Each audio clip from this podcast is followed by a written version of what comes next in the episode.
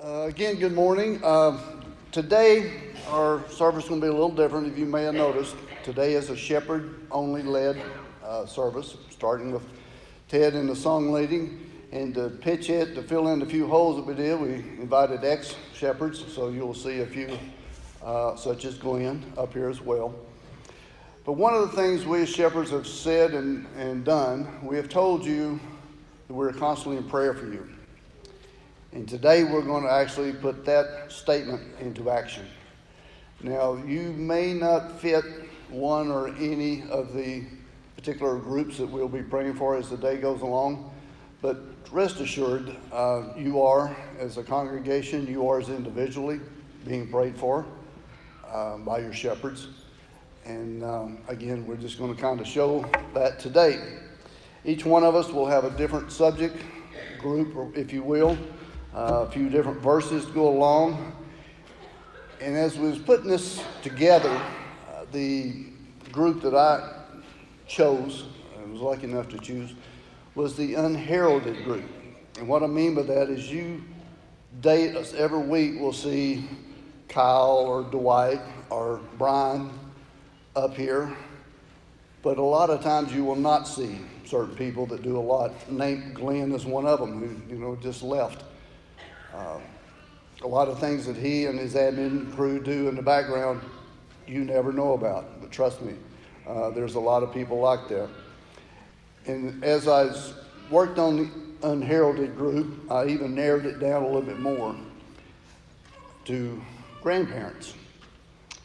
We are uh, fortunate here to have a real wonderful example of grandparents as in four generations sitting right over here Eunice, Mona, Kelsey, and Layla.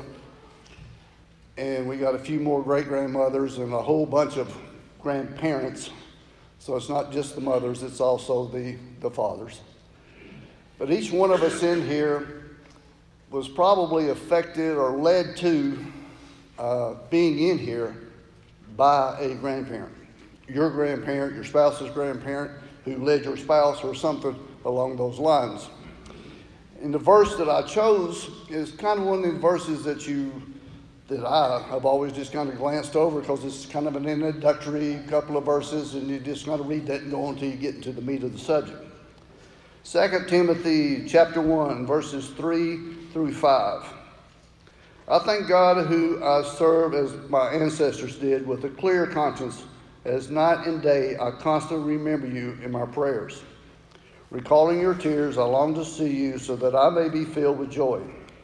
I am reminded of your sincere faith, which first lived in your grandmother Lois and in your mother Eunice, and I am persuaded now lives in you also. Again, the unheralded group I'll be praying for, we just read about in verse 5 the grandmother, the parent, the grandparent. Um, and oh, by the way, uh, Friday at Bob Erkenbrack's um, celebration of life, his granddaughter uh, was baptized right after the uh, service. So,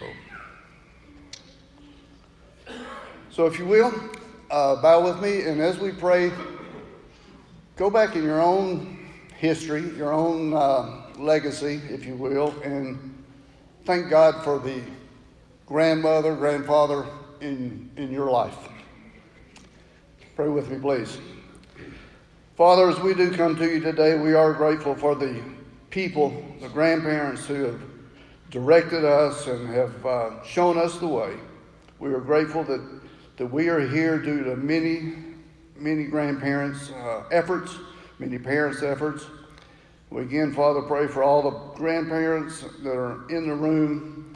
Uh, we pray that their example may be a shining example for all of us. In Jesus' name we pray. Amen. When I think about when we most look like Jesus, I really don't think about it sitting in pews like we are this morning, although I know he's pleased with that. I don't even necessarily think about when we were praying before a meal, but I always think about washing feet. I always think that when Peter said, that Jesus left you an example that you should follow in his footsteps, that that leads to opportunities to serve. That's one of the things that I just absolutely love and adore about this church family is your servant heart.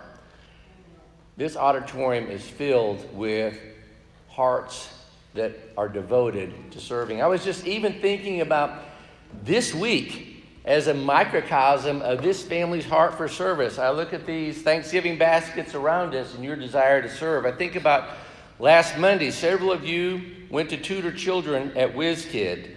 On Wednesday night, we had who knows how many hundreds here as we serve children in our community. Day before yesterday, we had some dear sisters serving meals, not just to one family that was dealing with the loss of a loved one, but simultaneously they were serving meals for two families that were dealing with families who had lost loved ones. Yesterday, you had shepherds from this congregation go to John and Maple Hurd's house to put up grab bars so that John could have that when he returns to his home. And that list goes on and on. For the Son of Man came not to be served, but to serve and give his life as a ransom for many. And then Paul would say in Galatians chapter 5, verse 13, You, my brothers and sisters, were called to be free. But do not use your freedom to indulge the flesh. Rather, serve one another humbly in love. So I'd like to lift a prayer up on behalf of our ministry leaders, those who are encouraging us to wash feet so we can look and smell and talk and act like Jesus. For those of you who are serving that capacity, for those who are serving with them, whether it's an official ministry or not, let's all be about being servant hearted. Let's pray. Father, impress upon us every day the importance of serving with humility. As we see opportunities that arise, whether it be in our own home, our neighborhood, at school, at work, wherever that might be, Father, help us to wash feet. Help us to see the importance of being like Jesus make a true difference in this world. And Father, in a very special way, I want to pray for everyone who is serving by leading a ministry here at this, at this congregation, whether it be the women's ministry, the men's ministry, the sewing room, the Wow Women, our family ministry, our youth, education, whatever that area might be, Father, thank you for their hearts. Thank you for their example of humility. Help us, Father, to just always be more like Jesus. We thank you for every occasion that we have to serve one another. May we always do it uh, with your glory in mind. And again, I pray your special blessing on all those who help us to be more like Jesus. In his name we pray. Amen.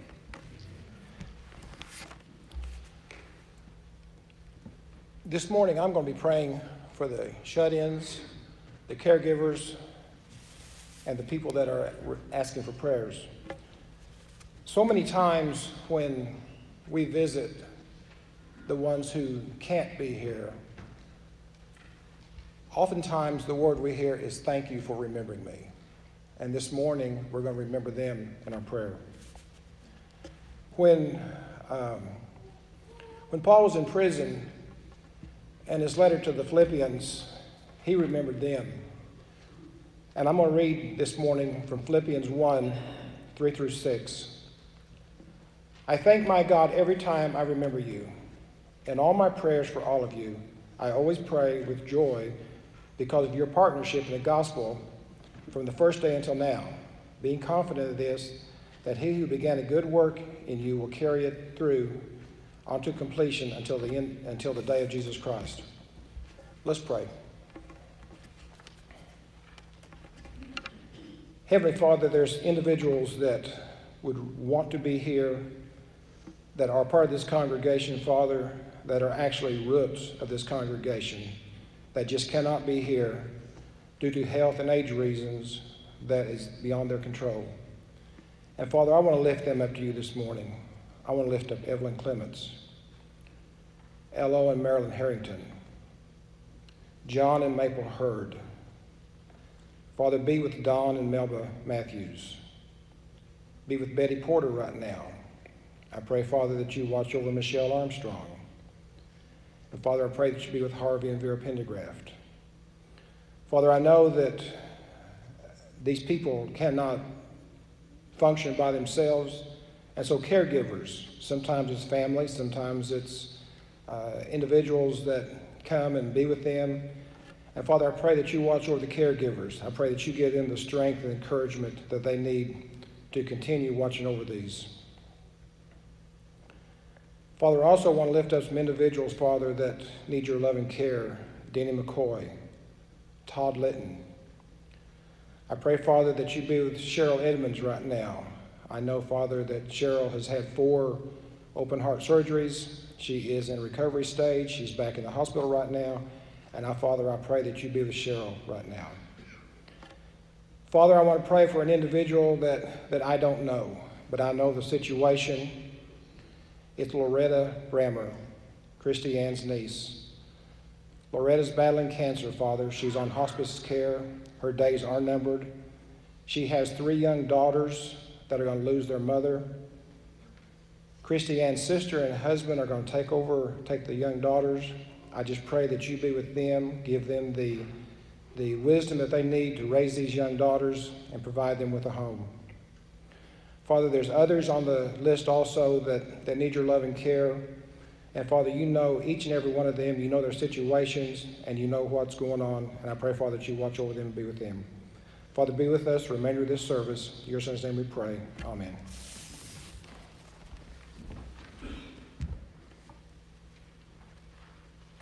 I don't know about you, but as the older I get, the younger I still feel.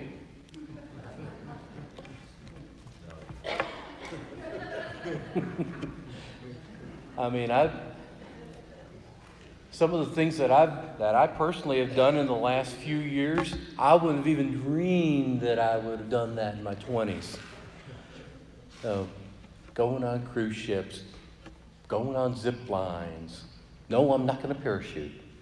I'm I'm just not brave enough for that. So, but anyways. Uh, I think we're all, in one, one sense or another, we're all young at heart. And the group that I picked is our young people.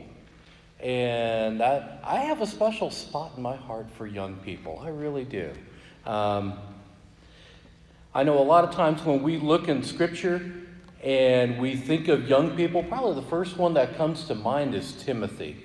And Alan, I appreciate you sharing out of 2 Timothy this morning about the example that his grandmother and his mother presented to him.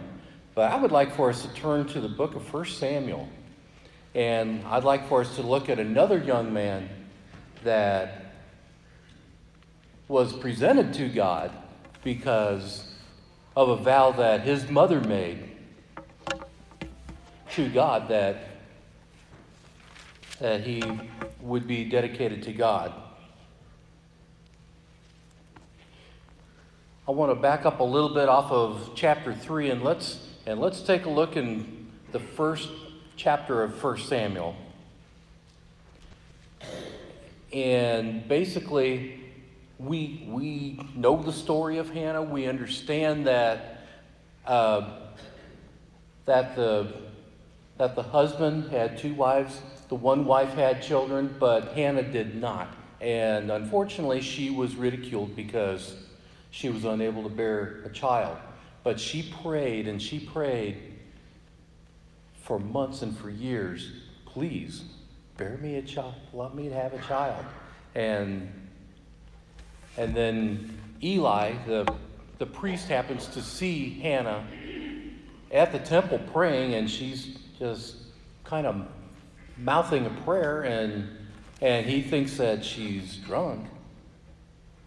But come to behold, she was actually pouring out her heart to God.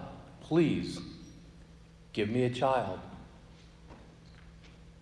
And as scripture tells us there in chapter 1 that her prayer was granted. And in chapter 2, we see that that Hannah does dedicate Samuel as she promised that she would in the end of chapter 1. Then chapter 2 says a special prayer for, for Samuel. But in chapter 3, I'd like for us to look at the, at the first verses there. And here, Samuel's with Eli, and here Eli is mentoring Samuel to be a priest. Let's, let's read what, what happens here. 1 Samuel 3, starting in verse 1. The boy Samuel ministered before the Lord under Eli. In those days, the word of the Lord was rare and not many visions. One night, Eli, whose eyes had become so weak he could barely see, was lying down in his usual place. The lamp of God had not yet gone out, and Samuel was lying down in the house of the Lord when the ark of God, where the ark of God was. Then the Lord called Samuel. Samuel answered, Here am I. And he ran to Eli and said, Here am I. You called me. But Eli said, I did not call. Go back and lie down. So he went and lay down. Again, the Lord said, Samuel. And Samuel got up and went to Eli and said, Here am I. You called me. My son, Eli said, I did not call. Go back and lie down. Now Samuel did not yet know the Lord. The word of the Lord had not been revealed to him. A third time the Lord said, Samuel. And Samuel got up and went to Eli and said, Here am I. You called me. Then Eli realized that the Lord was calling the boy. So Eli told Samuel, Go and lie down. And if he calls you, say, Speak, Lord, for your servant is listening. So Samuel went and lay down in his place. The Lord came and stood there, calling as at the other times Samuel, Samuel. Then Samuel said, Speak, for your servant is listening.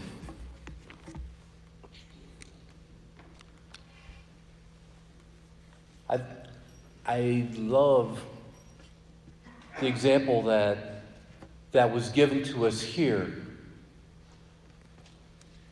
that Samuel, more than one time, was poked by God. And finally, Eli's like, Tell him I'm here. Now, do now do I think that he came down in a big booming voice like what we see on the you know like the Ten Commandments movie where God's got this big old booming voice. I don't think God come to Samuel in that big booming voice. I think he came to him in a nice quiet tone. Just like how he did with Elijah in 1 Kings chapter 19, after he had, after he had defended God in front of all the people in Baal.